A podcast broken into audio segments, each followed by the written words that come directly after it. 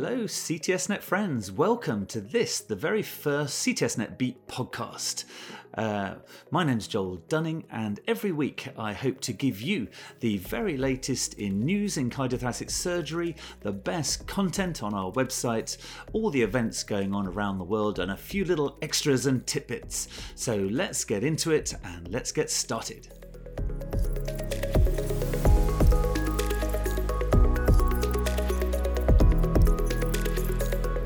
So, welcome, CTSNet friends. Uh, the point of this podcast is for us to let you know about all the best news uh, around the world. I'd love your help as well. If you've got any really interesting news items or something you'd love to show the world, then do drop me a line, Joel Dunning at doctors.org.uk, uh, or drop us a line at CTSNet, and we'll tell the world about what the latest things are going on in your area.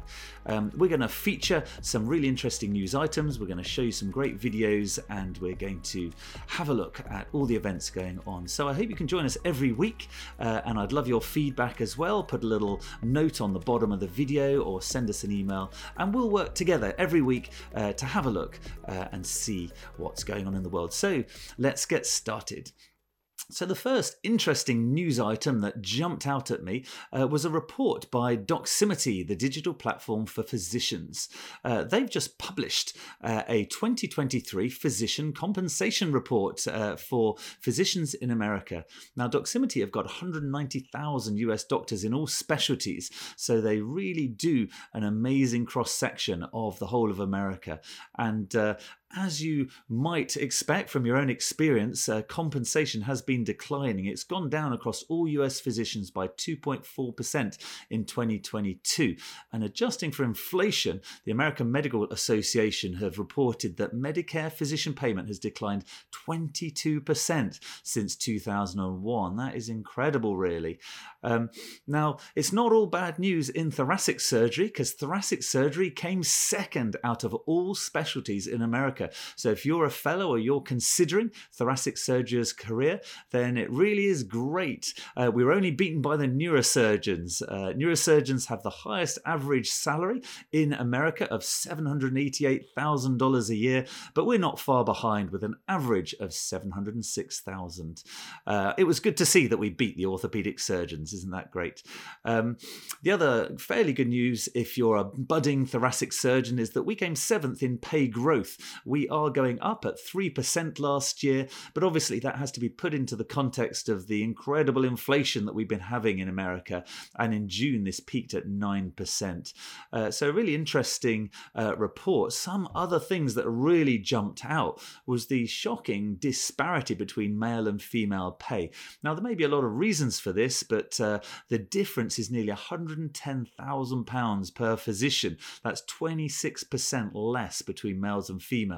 So we may think we're we're making some inroads into the pay disparities, but really there is a very long way to go. Um, finally, looking at um, health worker uh, how they're doing, um, the U.S. General Surgeon said that uh, that happiness in in medics all across America is at crisis levels, and Doximity did a survey of this, uh, and really some of the findings are quite shocking. Eighty-six percent of all physicians in the U.S. reported being overworked. Two thirds are thinking about a career change, and seventy-three percent are thinking of early retirement. So you know, it really is a very tumultuous period uh, in in all medicine, really, uh, in America, and I'm sure this is repeated in Europe and worldwide. So check out uh, this report. It's available for free online through the link uh, through the CTSNet JANS link, which you can find below uh, in the show notes. Uh, so we try and find some interesting news items like that, but we try and find some really interesting things uh, in the publications uh, that are coming out. And one that really uh, stood out for me uh, was a paper um, on anastomotic leaks after esophagectomy. this was presented at the Western Thoracic Surgical Meeting, and it's by Irmina Elliott and Joe Shrager at Stanford University School of Medicine, and and they analysed. Um, a 12 year period uh, of 384 patients having Ivor Lewis esophagectomy. Um, I was really pleased to see that over half of them were done minimally invasively, uh, and, uh, and they had quite a broad definition of leaks, but uh, they analysed 55 patients uh, who had an anastomotic leak. That's 16% of their database. Now, what they were looking at is whether the day six esophagram, uh, how good it was really, and the shocking findings were that out of the 55 people who had a leak, uh, only 20 well 27 of them had a normal esophagram at day 6 so 27 of these people were missed uh, by that esophagram now that esophagram is normally the hooray fantastic everything's gone perfectly you can eat uh, well you can take some liquids at least uh, and maybe you can go home. But actually this paper uh, calls that completely into question because if they were sent home uh, they were much more likely to have an uncontained leak 80% versus if identified in hospital, they are much more likely to have an unplanned readmission, 70% versus only 39% if picked up in hospital, and much, much more likely to need a further operation, 44% versus 11%. So tell me what you think about that. What are you going to do different uh, if uh, if you believe this that says half of the esophagrams uh, don't pick up an anastomotic leak? Would you do something different? Would you just abandon it and go on clinical signs? Let's hear what you think about this amazing paper. But congratulations uh, to that team for publishing this uh, and presenting it uh, at the Western. And then the third uh, news item that really stood out for me was an amazing series of the SynCardia Total Artificial Heart as a Bridge to Transplantation. This is by the brilliant group uh, in, of cardiac surgeons at the Smith Heart Institute, Cedars Sinai. So that's Joe Chikwe's group, and Fardad Esmailian and uh, Jad Malas uh, wrote this paper and presented it. And it is their experience with 100 patients undergoing this SynCardia total artificial heart. I've always been absolutely amazed by total artificial hearts, along with heart transplant. It really is one of those iconic things in our specialty that even the public are just amazed about. And it is also amazing to think that only about 100 of these total artificial hearts go in per year worldwide. Um, so, so this uh, series of 100 patients really is an enormous series to look at to see how we get on. So, obviously, these patients are people that are not going to survive to get their transplants. So they are the very illest people uh, on the INTERMACS profiling. Um, this was a 12 year series uh, and they had 94 days median on device support, although that did peak at 276 days. Uh, and they did a great job of following them up for five years in this paper. So, what did they find? Well, they found a really good outcome that 61 patients were successfully bridged to their transplant uh, and then 39% didn't survive. But obviously, they were the illest people, remember. Adverse events, uh, of course, are common, and that's why the magic of looking after these people is not putting it in, it's the post op care. Uh, and 15% got infections, 5% got strokes, uh, there was reoperations and GI bleeding. So, so obviously, that anticoagulation conundrum is, is key for these patients. Um, uh, 20 patients passed away from multi system failure, but the really fabulous findings of this paper was that uh, 30 days survival uh, was an amazing 96%, uh, and five year survival was 77% uh, after having this. So, great job, well done. And if you're in a unit uh, doing heart transplants, maybe it is time to have a look at this paper, to have a think about whether a total artificial heart could save some lives and bridge people's successfully to a heart transplant. We're now going to have a look at some further content on CTSNet, and uh, every week uh, we do a featured profile. Um, we profile surgeons from all around the world. Sometimes there are presidents of association or amazing people uh, like Mark Ferguson or Thor Sundt and, and all sorts of incredible people leading our specialty. But this week we've got a really different person, uh, and you won't have heard of her. Her name is uh, Penelope Adinku. Now, why are we profiling her? Well, I met her last year uh, in Accra in Ghana doing a mission, and Emily Farkas is out there this week in Ghana doing a humanitarian heart surgery mission, offering heart surgery to those who can't afford it. And she she linked up with Penelope uh, to have a chat to her, and we've uh, put the show notes and even a little video surprise for you uh, to have a look at. Now, Penelope is the first female cardiothoracic surgeon in Ghana and probably in the whole of West Africa. She's worked so hard, tirelessly to get there. She's faced endless barriers, as you might expect. Uh, not just our Western barriers of people telling her she won't be up to it or she can't manage it, but also the Ghanaian barriers of really very low numbers of heart operations going on. I was actually horrified when I went to Ghana to see that in a population of 23 million people, and if that was 23 million people in England, we'd be doing 10,000 heart operations. They do about 150 operations a year in Ghana. So, really, what a massive shortage. And it's mainly funding. People can't afford surgery. So, with all that uh, against her, Penelope has become a cardiothoracic surgeon at the National Cardiothoracic Centre uh, in Accra. So, congratulations to her. Check out uh, what she says about this in our interview.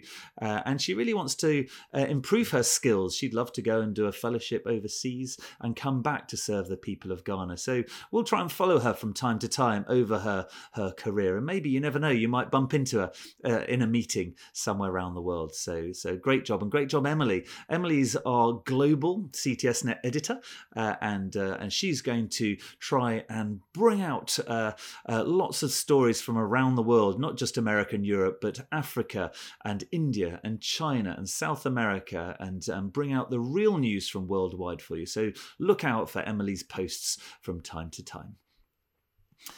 So, the next really interesting video uh, that we thought we'd have a look at uh, was an unbelievable video. Uh, I'm going to tell you the title, and it does not even do justice. Uh, reoperative aortic root and Cabrol procedure with aortic arch and descending aorta replacement. That's what they titled it.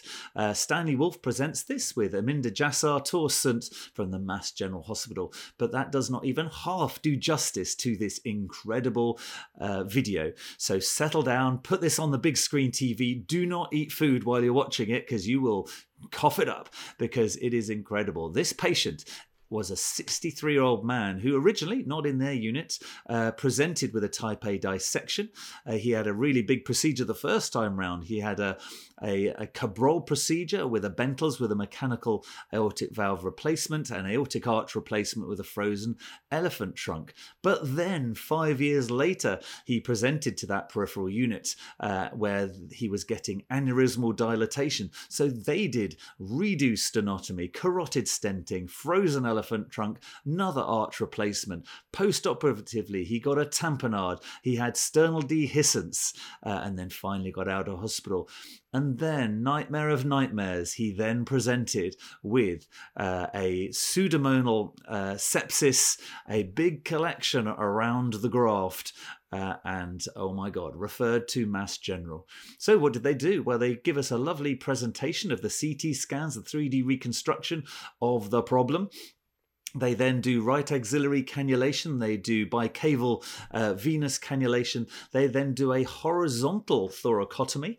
Uh, I dread to think how many hours they spent doing adhesiolysis. It looked like an absolute rock on the video. They then finally got to the graft. They started exposing it. They then cross clamped uh, below the head and neck vessels. They then started cutting out uh, the previous graft. They went into a huge pocket of pus that just gushes out uh, on the video.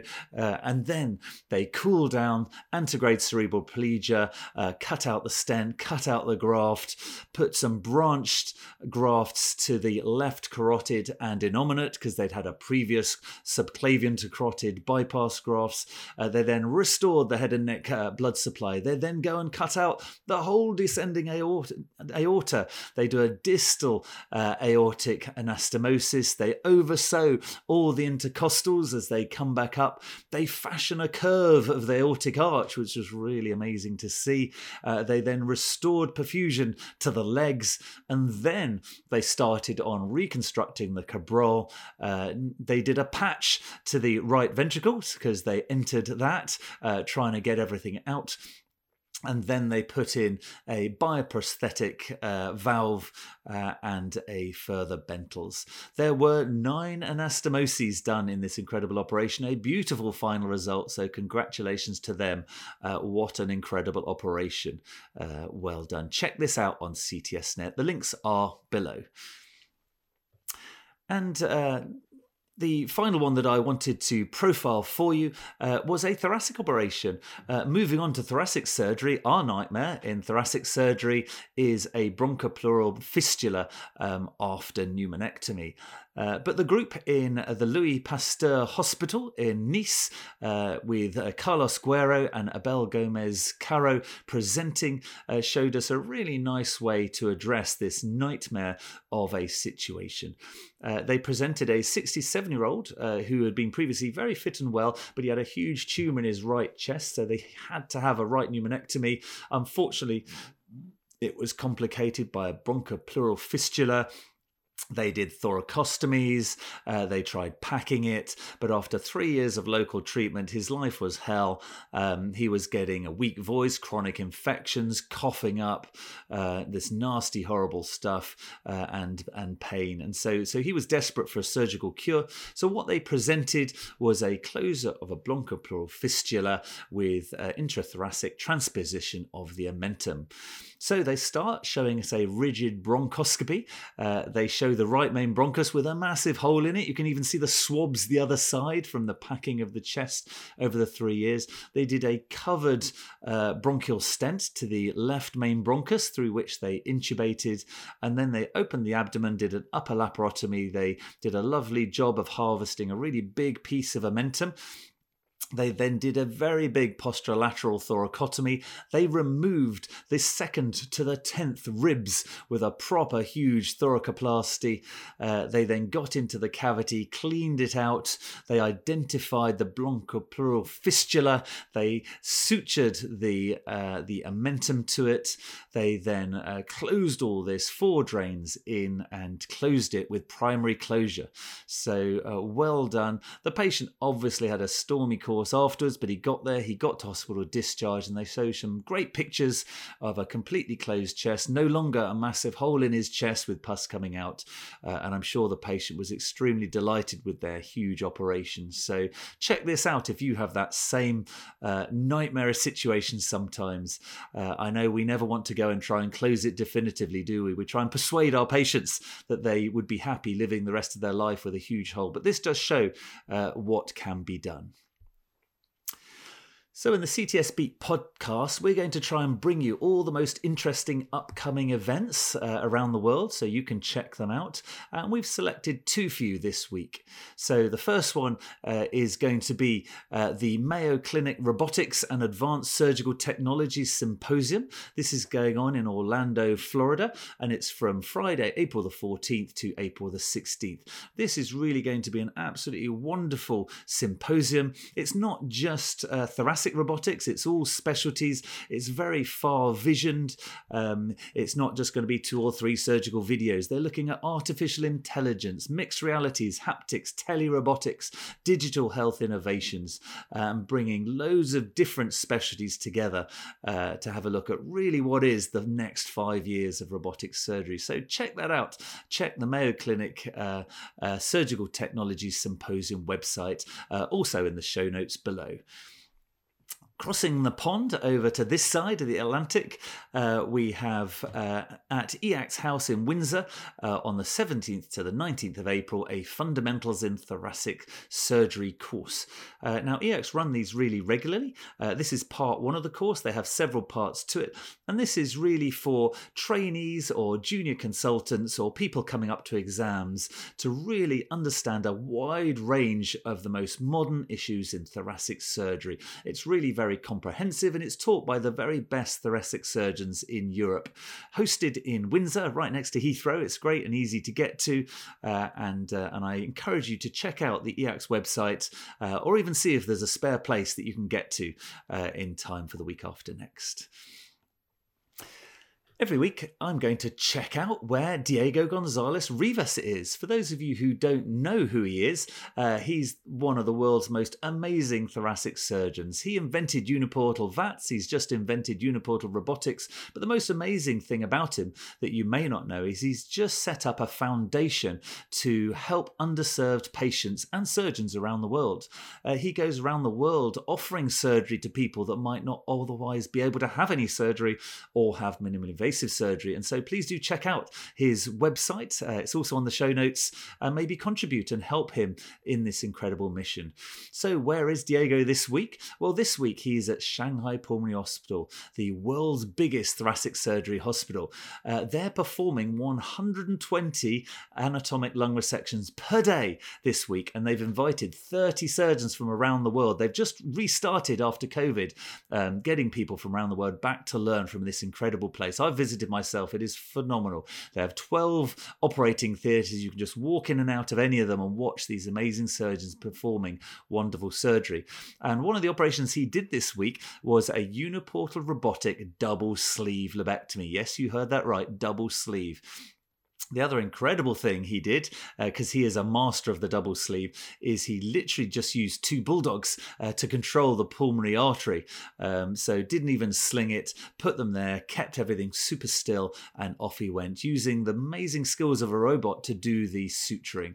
So well done, Diego. We're going to find out where you are every week, uh, and and congratulations to him. And finally, we always end with an honourable mention. And this week's honourable mention uh, can only go to one person uh, to Dr. Mark Ferguson, uh, my predecessor editor in chief, uh, an absolute stalwart of CTSNet. He has uh, done so much work for CTSNet over a whole decade. He led us through huge transitions in CTSNet. He invented JANS. Uh, he created most of what you, what you can see on CTSNet today. Um, he's been doing a great job and he's uh, going to have a well earned break. Well, he probably won't have a break, he'll probably be working just as hard, but I do certainly hope uh, that he can find some time to relax with his lovely wife uh, in his garden uh, and take it a bit easier. But knowing him, he'll just take on 200 new projects. But from myself personally, uh, who's been he's been an amazing mentor to me, and from everybody at CTSNet, thank you so much to Mark Ferguson, our honourable mention this week. So that's it. That's our CTSNet podcast. Uh, we've got an audio version and videos, and we're going to be here every week. So dip in, dip out, or join us every week. And I really would love to hear from you. If you hear of something really interesting you'd like to profile, or you'd like me to profile your video, just drop us a line and we'll get you on the podcast. Who knows? We might even have some guests from time to time. If I go to some conferences, uh, I might do some roving reports.